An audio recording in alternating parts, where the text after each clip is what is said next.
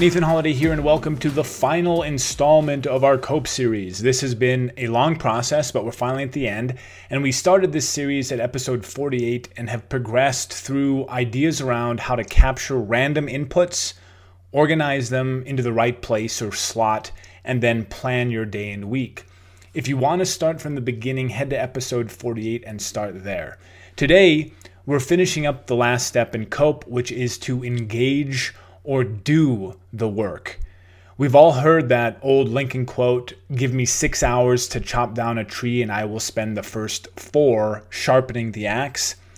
Well, up to this point in our series, you've been sharpening the axe, capturing, organizing, planning. But getting ready to do the work doesn't actually get anything done. You can't think a tree to the ground.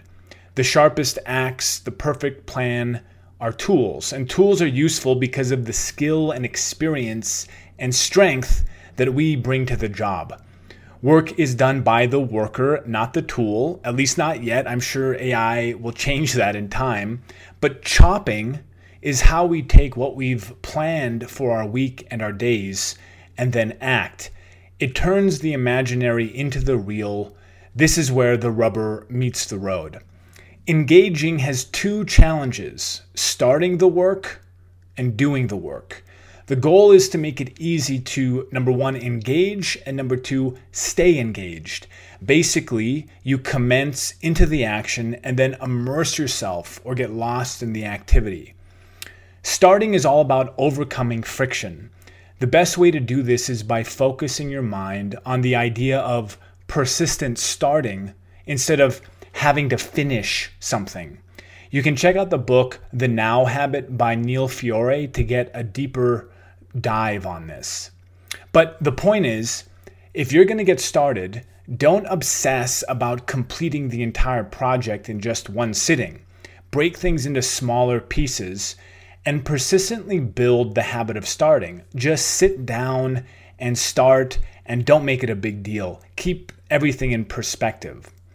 A kitchen timer is a great tool for this. It's like doing a workout against the clock. You can de- delay all day, chat with friends, but once that timer starts, you get to work.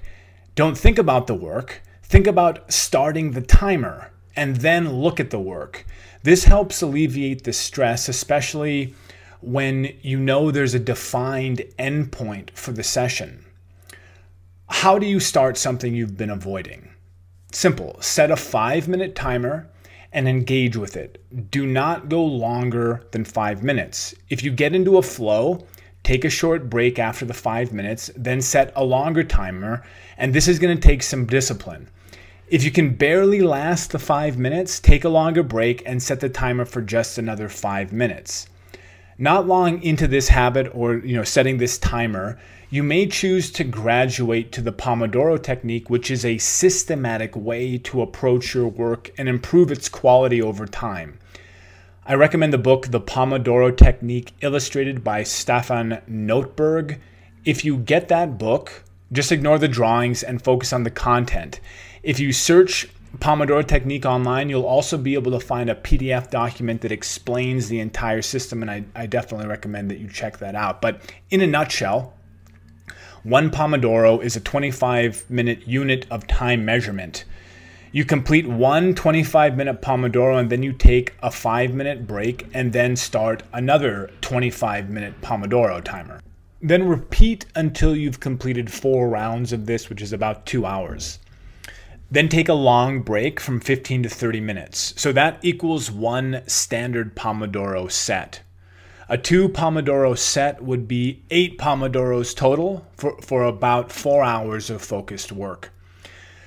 Of course, this is all super nerdy and can feel restrictive and doesn't actually fit into many busy people's lives, so you have to play with it and gain experience and learn how to go with the flow. Maybe you can only get one or two in, that's okay.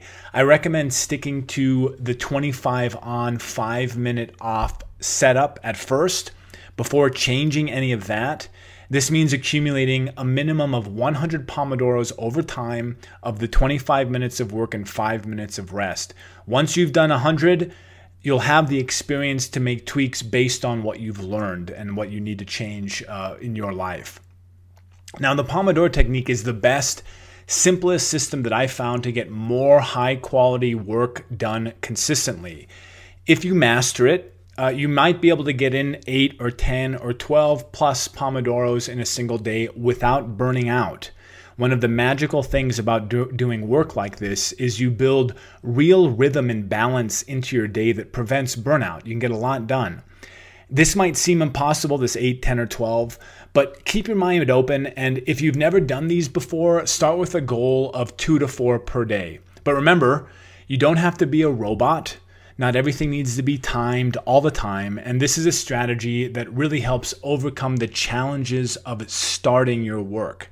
Now, in the next step of engaging after starting is doing. And doing is all about staying focused, avoiding distractions, both internal distractions and external distractions.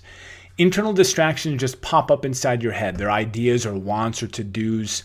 You already know what to do with these sorts of things. Immediately capture these items and then continue on with your work. Anything can wait pretty much. I mean unless it's a dire emergency pretty much everything can wait until you finish your little work block right? You build up your focus muscle by staying single-minded on the task at hand and that's something that the pomodoro technique is really good for building this muscle of focus. External distractions can be really hard to control interruptions noises outside phone calls various alerts control what you can, right? Put a sign on the door that you're in a work session, maybe silence your phone, wear earplugs or headphones. External distractions can't be fully eliminated 100% of the time. I get that. You might have kids running around or other important and urgent things popping up. But simply setting your intention and taking steps makes a world of difference.